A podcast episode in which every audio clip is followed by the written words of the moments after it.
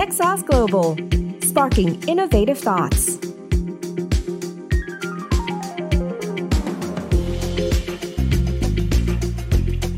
The Near Future Podcast in partnership with TechSauce and SDGX.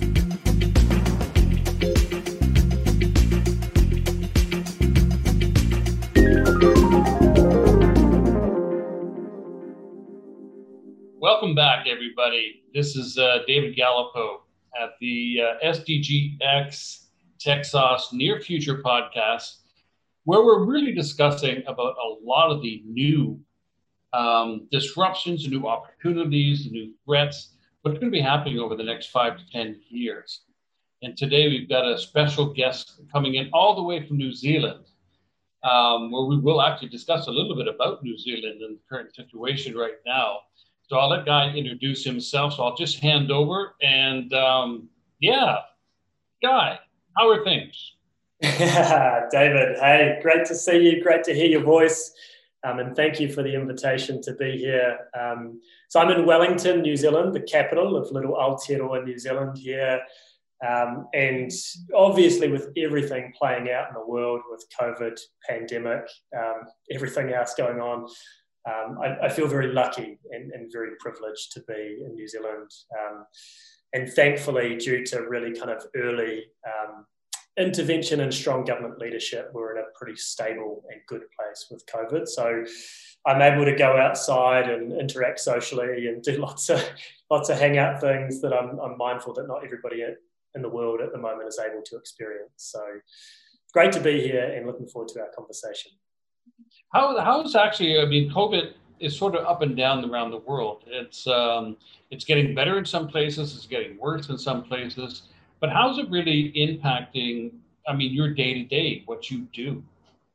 I think if you just look um, at the kind of New Zealand domestic level, um, the impact isn't much at the moment. I think, you know, early on, uh, kind of April, May, we went into lockdown, full lockdown, like everyone else. And we've had a couple of, um, I guess, escalations since where the country's gone back into a very temporary and small phase of lockdown. But otherwise, um, we've been mostly able to move around, um, you know, still wearing masks and, and a small degree of social distancing, but otherwise, we're able to do large scale events in the country. I think, you know, we've, we've had big events at stadiums with tens of thousands of people. Um, there's been a, I think most of the disruption is really the fact that borders are, have been largely locked off. And so that's had a, big, a big impact for the country in terms of, you know, the impact on tourism, which New Zealand has been very dependent on traditionally, or, or some impacts on trade.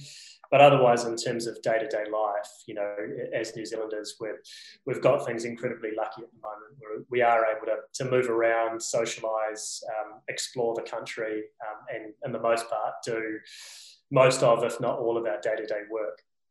I, I, had the privilege of uh, joining your event last year. Um, tell us, tell us a bit about the event, but also tell us what's going to happen this year.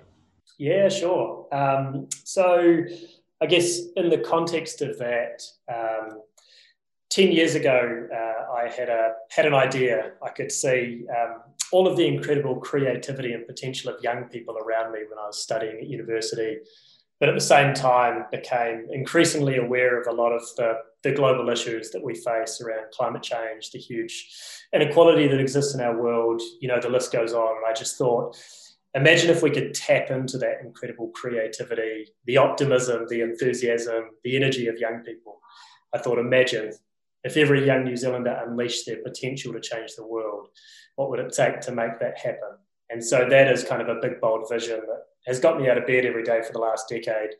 One of the things that we do is run an annual summit called Festival for the Future.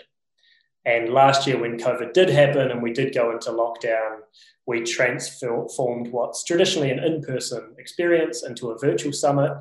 Um, you know, we built relationships with some amazing organizations like the Obama Foundation, the United Nations, um, Global Change Makers, yourself. Um, we ended up having people from 57 countries around the world join us. Um, and you know what what completely blew me away in terms of um, quite a global experience um, and I guess that's what played out last year. Festival for the Future is one of the kind of the big flagships of what we do as an organisation. Um, but we run a few other things. We run something called the Impact Awards, which gives out $30,000 in prizes to young people doing great stuff to make a difference for our future. Um, we run a year round leadership development program, particularly for young people in rural and provincial communities. And then we run a, a social enterprise speaker bureau that represents top talent and puts um, profit back into scholarship opportunities for young people. So that's kind of our, um, our, our, portfolio, if you like, within inspiring stories with a big, bold vision to back young people to change the world. This year, 2021, is obviously quite a different year um, as we're all kind of figuring out getting through COVID. Um, for us, our Festival for the Future has just been announced as one of the opening events for a fancy new convention centre in Wellington, in New Zealand, um, in 2023. Um, and so there's a large kind of in person component, but also very much looking to build on the online and virtual experiences that we prototyped last year. So, you know, very much looking to build on the, the global conversation. Um, and Festival is very much uh, a showcase, if you like, of leadership and impact, uh, leadership and innovation for impact. And so, really bringing together a diverse range of different leaders, entrepreneurs, innovators to explore some of these big issues that affect our future, um, to put a, a, real showcase on what's possible um, and to support the, the conversations around where, where could we or should we go from here.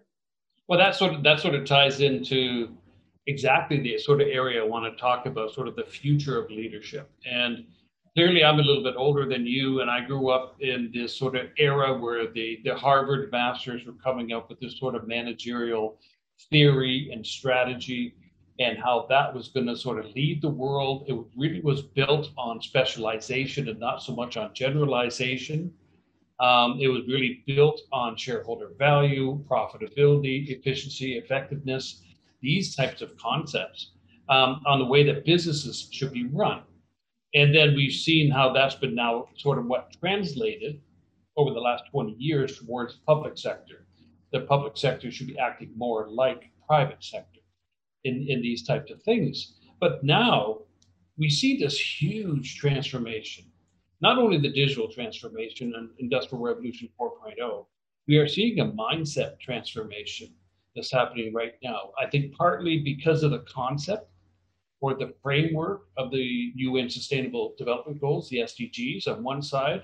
So we have these concepts about green economy, we have the concepts about sustainable capitalism, these types of things on one side. But we're also seeing this big burst of innovation, entrepreneurship, specifically around social entrepreneurship. So these types of concepts. And where do you think? I mean, what is sort of the where do you think this is actually going to go? Because I see a lot of the old stalwarts, sort of the old school, trying to hang on as much as they can and not be giving the space to a lot of the younger leaders to really come up, specifically in, in public sector. But I'm seeing this where there's a lot of resistance for this transformation. What are you seeing on this? Oh, that's a big question. Where are we going? I mean, in, in, in every way, um, change is inevitable you know, and it's just kind of where we go and how we get there.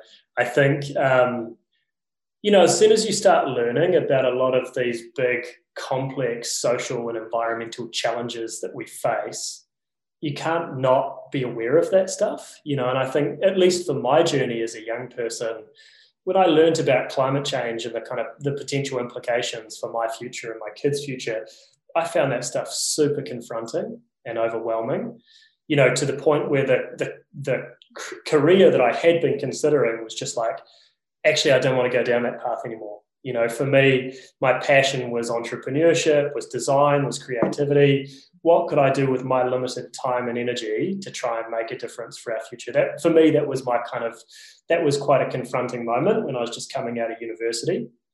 And I see hundreds and thousands of young people having similar experiences where these challenges that we face are more visible than ever before.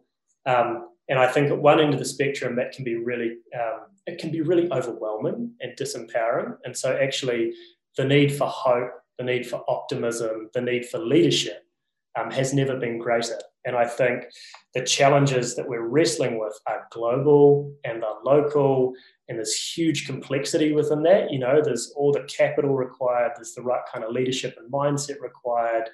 There's there's considering considering the short term versus the long term. And I think, especially for like a lot of our governments, be they um, local governments or central governments, they're not necessarily set up to deal with this kind of complexity. And I think the solutions that we need will not come from any single sector. You know, this is not just a private sector thing. It's not just a capital thing. It's not just a policy or government leadership thing. It's not just a, a grassroots community action thing. Actually, it's going to take all of us from all sectors, you know, with new mindsets, with new tools for collaboration, with new resources for investment in those solutions. And that's complex, you know, that's that's trying to figure stuff out in a way that as a globe, we've never really had to deal with this before, let alone collaborate and put, in some cases, quite urgent solutions in place.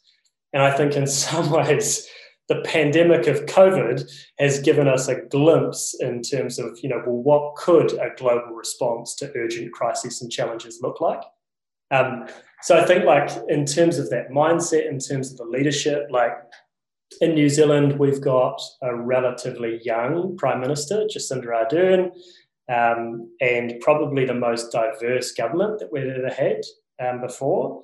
And you know, there's there's some challenges happening within central government that we still need to figure out and solve. Absolutely, but in terms of that kind of really swift response to COVID, at least in the pandemic, that level of kind of swift political leadership has enabled us as a country to get to a much um, safer and better place. And in terms of how we kind of figure out that global response, like you say, you know, I think we've still got a long way to go. and I think there's so many different perspectives and approaches across generations that for, you know, in many ways, you know, in terms of solving the climate crisis or addressing COVID, we, we have to figure this stuff out faster than what we are at the moment. But how uh, is that impacting across the universities, specifically in New Zealand? That I mean, I, I'm teaching a course right now on sustainable public policy. Yeah. And and it, it's at the university and the School of Integrated Innovation.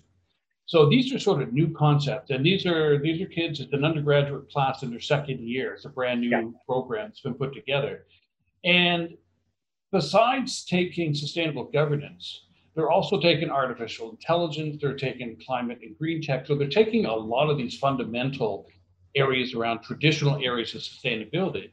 But I find that a lot of people, a lot of the students were crowding into my class because this concept of sustainable public service is really interesting for them.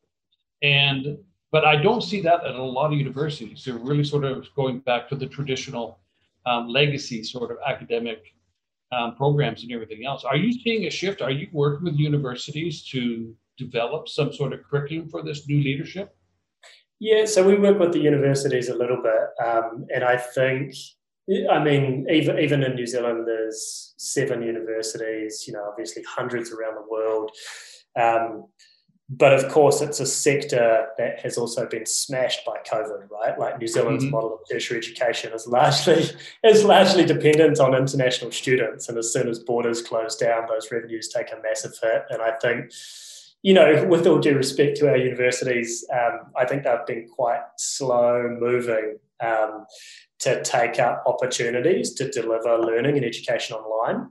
Um, and I think there's definitely no shortage of interest and demand from young people in terms of leadership for sustainability or governance for sustainability.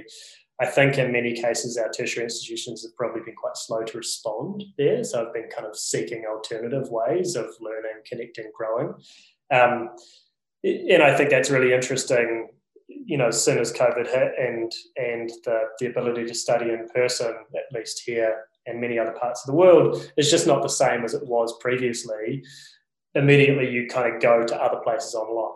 You know, so if you can get a world class education from any institution globally, learning online, that's that's a super appealing prospect in this day and age. So I'm not surprised that you're seeing um, a fair bit of demand in those spaces. I think um, you know, for us as a country, we're still very much figuring out what does that kind of real education for impact look like. In fact, our, um, one of our kind of big parts of government here that's focused on education is also asking the same question right now. So it's an important question to be asking, um, but also probably one that we should have been asking kind of five to ten years ago, and have some mm-hmm. solutions in place that were you know that could enable and support a digital first mode of learning and delivery as well. Um, but for whatever reason, we we haven't been in that place um, COVID's happened, and now I think it's just accelerated um, the push to, to figure out what um, world class education for impact can look like. Well, I think I think it's going to be a big drive. I remember when I was with the United Nations, and you see the diversity of projects and the diversity of areas, focus areas, thematic areas that they're working in. And quite honestly, if I had all the money, um, I would invest in education and probably political corruption. Probably these are probably the two areas that are really sort of hurting. And I think on one side they're hurting the youth and creating that opportunities, yeah. um, but they're also hurting, you know, equity, um, inclusiveness, um, these types of areas and everything else. And um, and I'm, even though we do a lot of other things, I like to focus on the academic side because I think that's going to be the youth are going to be the ones that are going to drive this change. And yeah. unfortunately, the baby boomers didn't quite get around to it. Um, the millennials didn't quite get around to it. It's this this new generation that has grown up with the internet, grown up with a lot of these new technologies. And when and when you look forward, when you look at automation, for example, I mean that's going to do a big hit on jobs uh, there's a lot of sugarcoating going on at the moment, um, saying, you know, as, as old jobs get deleted, new jobs will be created. But the, the yeah. latency, especially on the skills required for a lot of these new clusters of technology, yeah. um, there will be a latency, there will be a bit of a lag. Then we have the conversation around universal basic income, sort of a robot tax, how that's going to sort of come in to fill the gap. And certainly yeah. COVID is, is a great little sandbox for looking at that with the amount of jobs being lost at the moment. Mm-hmm. Um, and the opportunities going forward that um, where a lot of the students, I think, have the opportunity and are deciding to take a gap year yeah. because they can't go to the school of choice because mm-hmm. of the limited mobility. To take yeah. a gap year and maybe do a bit of volunteering, maybe do a little bit of help, look at impact, look at some of these newer areas that don't have a lot of structure around them right now, like impact. Yeah. Yeah. Um, and I think it's a huge upside. Yeah, and look, I think um, you know, in terms of education, and I can really only speak to to New Zealand's take on education, but um, the traditional bricks and mortar in person experience, you know, in some ways, there's that those in person experiences can be incredibly powerful. But I think that the model and the kind of the focus of education has to shift a bit. I think the the notion of a career in the 20th, 20th century has changed dramatically over the last few years.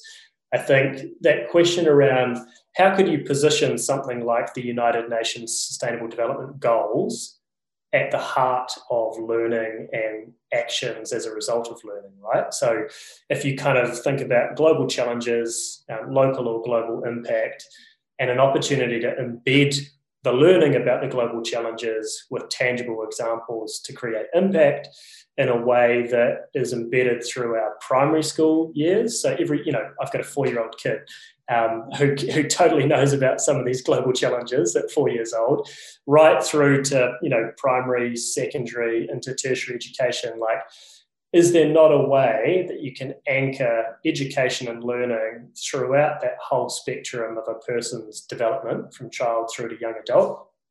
So that it's anchored around the sustainable development goals, so that it still enables you to kind of work on real world meaningful projects that can create tangible outcomes. And along the way, you're learning, you know, you're building your teamwork skills, your communication skills, your problem solving skills, your critical thinking skills, you're also learning things like maths or whatever the kind of areas that you want to specialize in, but you can do that in a way that's actually woven around real world tangible projects for impact that can track you know outcomes against some of these global goals. I think that's where we need to shift um, globally as a model for education and i think both the in-person and the online experiences that enable us to tap into a global community, learn, share different innovations and examples with what's working in different parts of the world. For me, that's really the future of education. But does, how does that tie in now when you talk about leadership uh, capacity building? And uh, on one side, you've got the philosophy of leadership.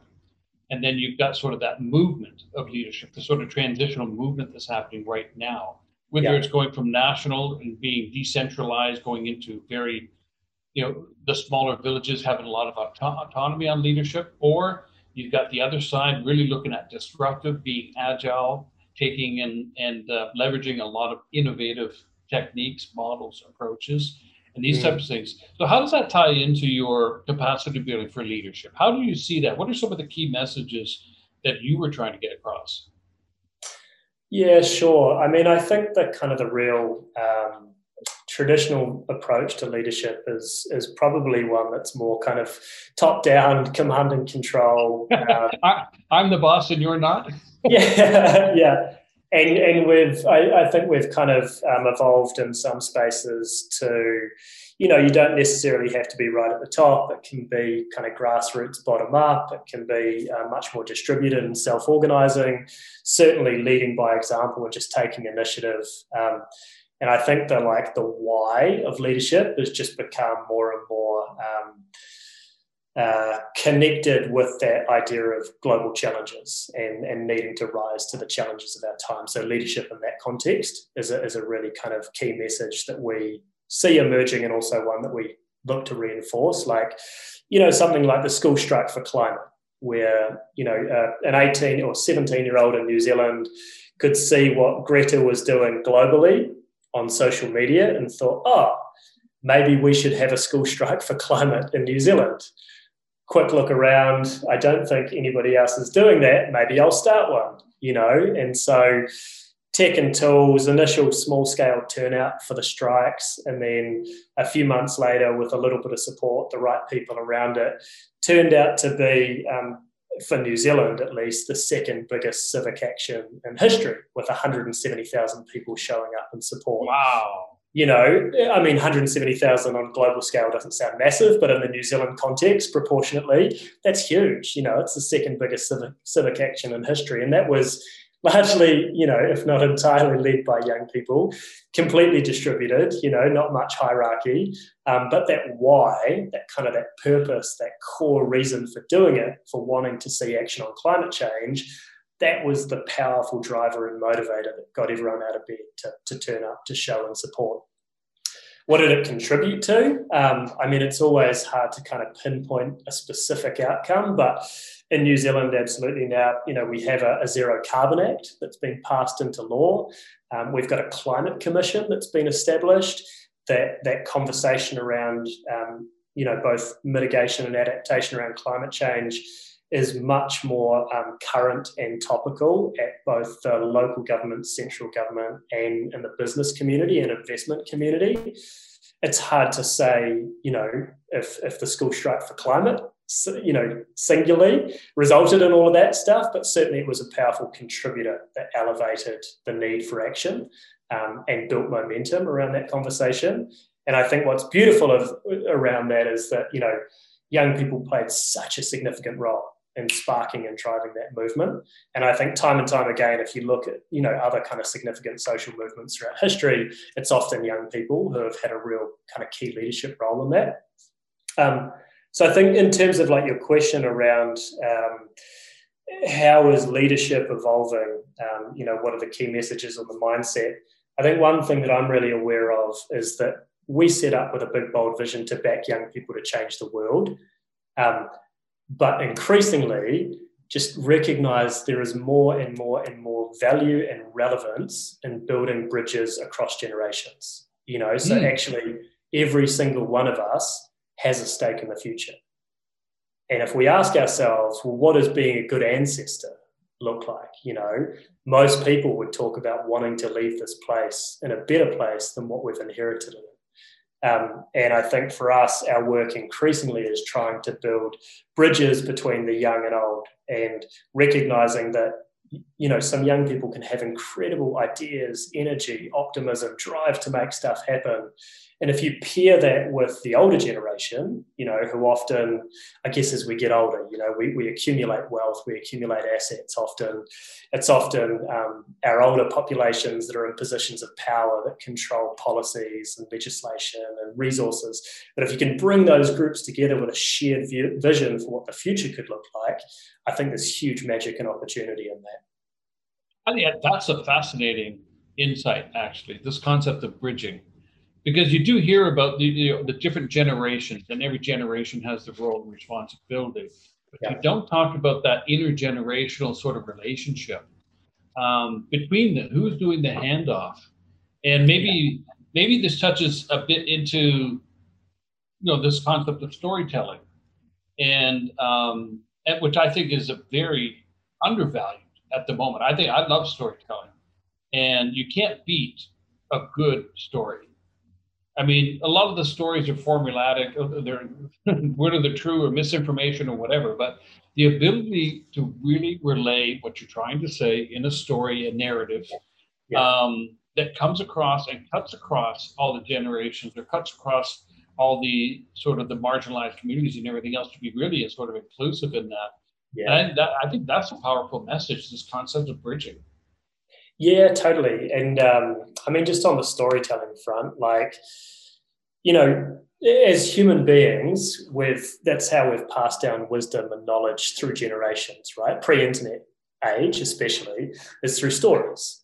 And how we've evolved as humans is, is largely to act based on how we feel, right? So, like things like um, the TED talk from Simon Sinek, How Great Leaders Inspire Action and Start with Why you know that why that resonates so so powerfully with our emotional drivers which then determines how and what we do to act. Um, i think stories and especially stories of hope and leadership and what's possible in this time are incredibly powerful and important. In terms of the intergenerational bridges um, just you know one one quite cool practical example there. With the impact awards um, you know, we give out $30,000 to young people doing awesome stuff um, across six categories climate, inclusion, well-being, enterprise, a local and a global impact award. And one of the models that we made up around the award ceremony is that we'd sell tables for, you know, mostly to big, big business and big government and organizations and people with purchasing power and they'd buy a named table, you know, the Deloitte table or whatever, um, but they'd only get half the seats at the table. Half the seats we'd gift out to young people, our scholarship recipients and our, and our young semi-finalists. And I can't emphasize just how powerful it was to have such a diverse range of, you know, CEOs, senior leaders from big business, big government at the same table with young people from, you know, sometimes marginalized rural communities or some of our most driven young change makers from across the country, just having them at the same table to share a meal, to talk about their aspirations for the future, to start to build on those connections. That was incredibly powerful. And I think there's so many other ways that you can build those, those bridges, you know, create opportunities where you do bring together young people and older, often kind of senior leaders, influencers, decision makers to have a conversation around vision for the future, to have a conversation around values, you know, where we want to go, how we might get there, what could you bring, what could I do? Um, and, and that off the back of those relationships, I think you just get so much more possibility for kind of real collaborative action for impact. I think that's where the, the, the so-called enabling space, just putting different minds, different generations at the same table, but uh, giving them the allowance you know, sort of taking the agenda away, taking the bias away, taking the politics away. Just you know, let them have that conversation where they can just have a, a free flowing conversation. This is the impact. This is for New Zealand, right? The impact awards is yes, it's just, it's just New Zealand focused at the moment. Um, and you know, we built the we built the brand and the campaign off a marketing budget of like a hundred bucks. You know, and you know, within two years, even within the first year, um, we've attracted the top talent from right across the country, hundreds of applications, every region represented, incredible diversity and caliber of applicants. And then the award ceremony, which year one, 2019, was in person. And then last year with COVID was online only. But bringing such a diverse range of young movers and shakers and older decision makers together, it's a it's a powerful model. How was how was the alumni looking? I mean, you you've been doing this for a while. So as uh, as this goes on, I mean, are the alumni giving back? Are they doing quite well? Success stories are there. Yeah, yeah. So um, so so it's our 10th birthday this year for inspiring stories right so within that kind of huge aotearoa new zealand focus throughout that time we've got 10,000 alumni who have taken part in our different programs over the last decade um, collectively we've put over 2 million into scholarship support for, for young people often from quite um, challenged backgrounds to experience what can be life-changing opportunities um, and then in terms of what alumni have, are doing or have gone on to do, there's massive diversity in there, right? So we've got young people who maybe previously had never been on an aeroplane in their life, you know, at mm. age 18, go on with a within a couple of years to win the Prime Minister's Youth Award. Or we've got young people who have gone on to win, you know, major national awards or represent New Zealand on the world stage. We've got young people who are who have started and are building purpose-driven businesses and social enterprises. We've got young people who, you know, are running for local or central government um, in a place where no young people have traditionally run for council ever, um, and are getting in.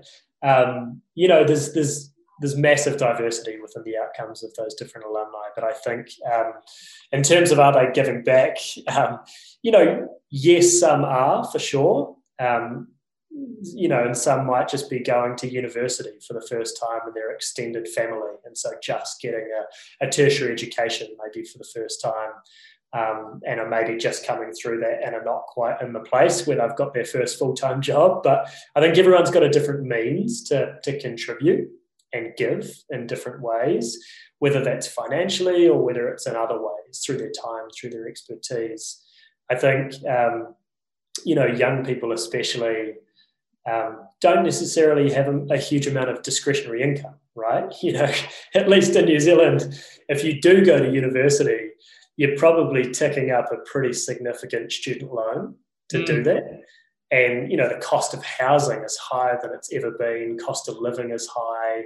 So you know, so it can take a while just to get out of that what can be enormous debt from um, ticking up a tertiary education just to break free of that debt cycle, let alone being in a position to give back. So that's where, again, like what I do think young people can bring to the table in spades is that energy, the ideas, the optimism, the ability to kind of mobilize and get things done.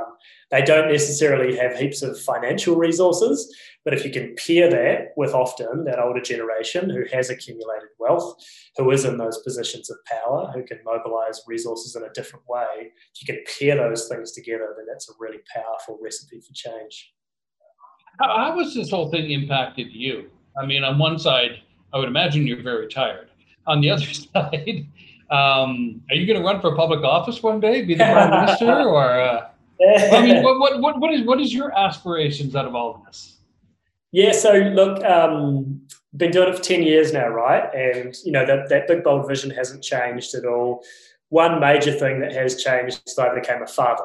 So I've got a one year old and a four year old now. So that means outside of work, um, life is pretty busy, a different kind of busy, but having to put kind of firmer boundaries around things. And, um, you know, it's meant making sure that we've got a, a, team around us and we've got an amazing team and an amazing board.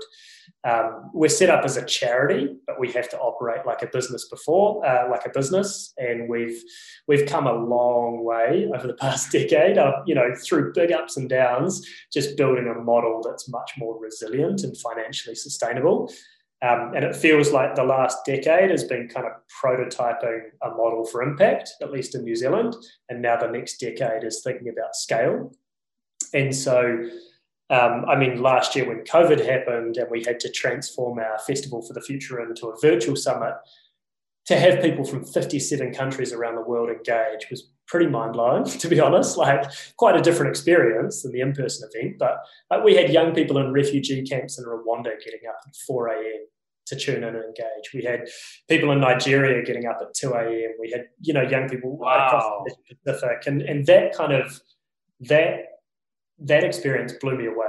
You know, I think it just got me thinking a lot more like what we were talking about earlier in the conversation around, you know, what would a global ed tech model for impact look like? So, in many ways, because Festival was a virtual summit, we could also undertake our biggest scholarship program ever. Um, you know, largely as long as people have got access to data and a device, you can give them a link and enable access. So I think where we want to take things is very much looking at that kind of ed tech for impact, technology enabled, scalable from day one. It might be year round subscription model, but you can also run a huge scholarships program around it to enable access. That's probably one of our next plays, in addition to building on a lot of the really powerful in person, face to face experiences, mentoring, leadership development stuff that we do. So, so, um, so sorry, the other piece for me is obviously thinking about succession, right? So, you know, yeah, I'm not going to be around forever. So, making sure that we design resilience and succession into our model. Um, will I run for public office? My, um, uh, my, my wife and I have an ongoing conversation about that. Um, certainly not right now, but it's it's not um, it's not a new conversation and something that I've certainly been asked about before. Well, I think I think public office I mean, there's a couple perspectives on it, and I think it's because of the national context, where sometimes the public office is the only good job out there. So you do have this drive towards, you know, getting into the public service. But I think on the other side, we are slowly. I mean, you you do see young governments out there, Poland, uh, Lithuania, Estonia. You do see young governments out there. But the transition time is going to happen, I think, over the next 10, 15 years yeah. Um, you see this in America. You see this in uh, well, Canada did the transition with Prime Minister Trudeau, so we have a very young Prime Minister in Canada. Um, but we're starting to see in Europe and some of the other places where this transition is going to happen, mm-hmm. and the leadership mentality, which I think it is really around a mentality. I mean, the the how to be a good leader is there. It's been written. There's stories, success stories, and the opposite all over the place you know what to do what not to do. The question is now the sort of space to do it and something like that. And i think i think public service has got a bit of a bad rap. And um and and i think it is the future when you start to look at specifically now when we have this digital transformation the internet was one thing. The internet relatively unsophisticated technology yet has caused this total disruption from the last 20 years. Some positive some negative but now the impact around privacy, around rights, around these types of issues. Yeah. And I think Zuckerberg and the Senate um, committee meetings was a good example where a lot of the government simply don't understand the internet. Yeah. So how, how are they going to understand artificial intelligence or genomics, uh, biometrics? I mean, how are they going to understand a lot of these very sophisticated clusters of technology coming down to us? And how are they going to write good policy for that? And yeah. I think there is a transition. So I think there's a transition coming in. I think you'd make a great prime minister. Um, I, I think one of the really interesting opportunities with technology and governments is just access to that real time data to inform investment mm. and decision making. And I think when you start to, you know, you have the data points in place that enables you to overlay well, here's the here's the kind of potential climate impacts in this particular ge- geographic location, overlaid with here's some of the social inequality that exists in this community or access to education. If you know if we're targeting outcomes and investment in a particular way, where's the opportunity for the multiplier effect through that investment and through those policy decisions? And I think, I mean, even with policy development, right? Like the opportunity so many of our policies in New Zealand here, right, uh, are often made, at least traditionally, by a, a you know a, a, well-intentioned group of people who sit in a physical building, um, often quite distant um, from the reality of the people on the ground, you know, who they're really set up there to serve. And so, the opportunity to utilize technology and data to actually engage local people on the ground in all sorts of different places and populations who are directly affected by some of those policy decisions to actually inform and shape some of those policy decisions and in some places co-design them with themselves like i just think there's so many ways that technology can help to improve government processes, decision making, investment decisions, and mm. we're, you know we're definitely starting to see um, some changes in that space around New Zealand, and um, yeah, it, it, just has so much potential moving forwards, and feels like it's inevitable, right? And then I think next layer up is okay, well, what's the global data set? You know, how do we respond to some of these global challenges with all of our kind of private and public sector leaders around the world? That technology has such an important role um, in how we tackle some of these global challenges as well. Well, I think this is where, when you look through the whole conversation, it really is moving into the sort of hybrid sort of situation where the public sector is not the public sector of old, the private sector is not the private sector of old, and the civic sector is not. It's all sort of getting into a gray zone yeah. where you do have these concepts like sustainable capitalism or sustainable policy, where the mm-hmm. concept is really going beyond national borders into these complex areas like climate, for example, or inclusiveness, for example. You know, leave no one behind, everyone gets included. Um, these types of concepts, and it needs a bit of a hybrid sort of education behind that. Yeah. Um, ones that can sort of understand um, business modeling on one side, but also what is the new social contract what is that? How is that being redesigned and redeveloped and rethought about, reframed in this sort of sense? Um, so it's it's a fantastic opportunity uh, where it is right now. I think I think you've done some marvelous stuff. Really have. I mean, I've been watching you, but I certainly go online and see the different things that are happening. Leadership is in demand. I mean, the hunt for strong and, and viable leadership is really in demand right now. Yeah, and I think like the intersection between um, you know data, technology, and leadership. Like you can you can be a leader or have a leadership team sitting there with all the data in front of you, right? But and if you can see through that data that actually this proportion of the population is going hungry every day, or mm. this proportion of the population does not have access to housing um, and therefore, here's the knock-on effect of that across generations and in the wider community. If you're a, if you're a leader or somebody in a leadership position, and you see those aggregate data sets in front of you, you also need the empathy. You know, you need the mindset. You need the willingness to kind of um, take risk and deploy capital or resources in a place that can actually alleviate some of those challenges. There's a lot to be thinking about and considering you know, and you need to be thinking about the potential impacts of that both in the short term and the long term. So I think there's, you know, the, the, there's a lot of demand, like you say, for great leaders, but also a lot of complexity for leaders to navigate in this time as well. I mean, I'll, I'll leave the last statement up to you, but one last thought. I, um, I've, I've been doing a lot of research in this area, but I just gave actually a lecture on algorithmic government. So government being actually managed and everything else by an algorithm. And there's a couple of examples of this actually in Japan where a person was actually, he was in actually the role to run um, as mayor of one of the cities there, and he was only a proxy for an algorithm. That he was actually pro- uh, proposing that his algorithm would manage everything. Wow. And so, and there is, and there's also, there's been um, examples in um, the US as well. This concept of having an algorithm actually govern. Um, and it's a really interesting concept, actually. And there are examples of this going in this direction. We're really relying on a good insight and a balance analysis of data, this, this huge amounts of data that are being generated. Um, and now with IoT and everything else will be even more generated as well. So, and it has a big impact on uh, energy consumption, efficiency, supply chain management, these types of things on one side, but also again getting into what is the well-being of society and how can you measure that, um, the well-being of society. So it's an interesting concept. But anyways, but I'll hand over to you to close up with the, the, your final statement. What is the wish going forward, or what do you want to say on your final statement as we're running out of time here? Oh, final statement. Um, interesting in terms of an algorithm running government. I'm not sure that I'm 100% behind that. I actually had a dream last night that I was being chased by drones. That's that's another story.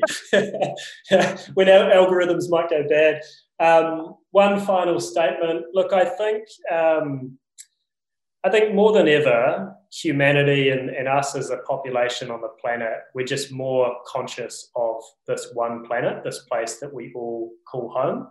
Um, and I think really the challenge of our time and the opportunity that we have is how do we come together? You know, is where is that shared humanity to solve these big challenges that we face? And I think there's been all sorts of, yes, of course, um, conflict and turmoil throughout history, and we're still seeing it at the moment. But equally, there are times when people, when populations, when citizens and governments and businesses can rally together and create real change. And now is that time.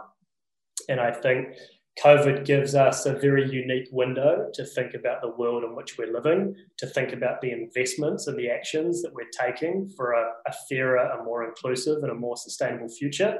And now is the time for leadership. And that leadership is going to take all of us, not just governments, not just big business. It's you and I, um, it's all of us working towards that better future. So that's the one statement um, that I'll share in closing. Um, I believe we can get through this, and I think we have to. I want to be that's, a good answer. That's great, and you're and you're a great example of that. Okay, Guy Ryan, thanks very much. The Festival of the Future, and uh, we'll talk to you soon. Thanks again. Thanks, David. Texas Global, sparking innovative thoughts.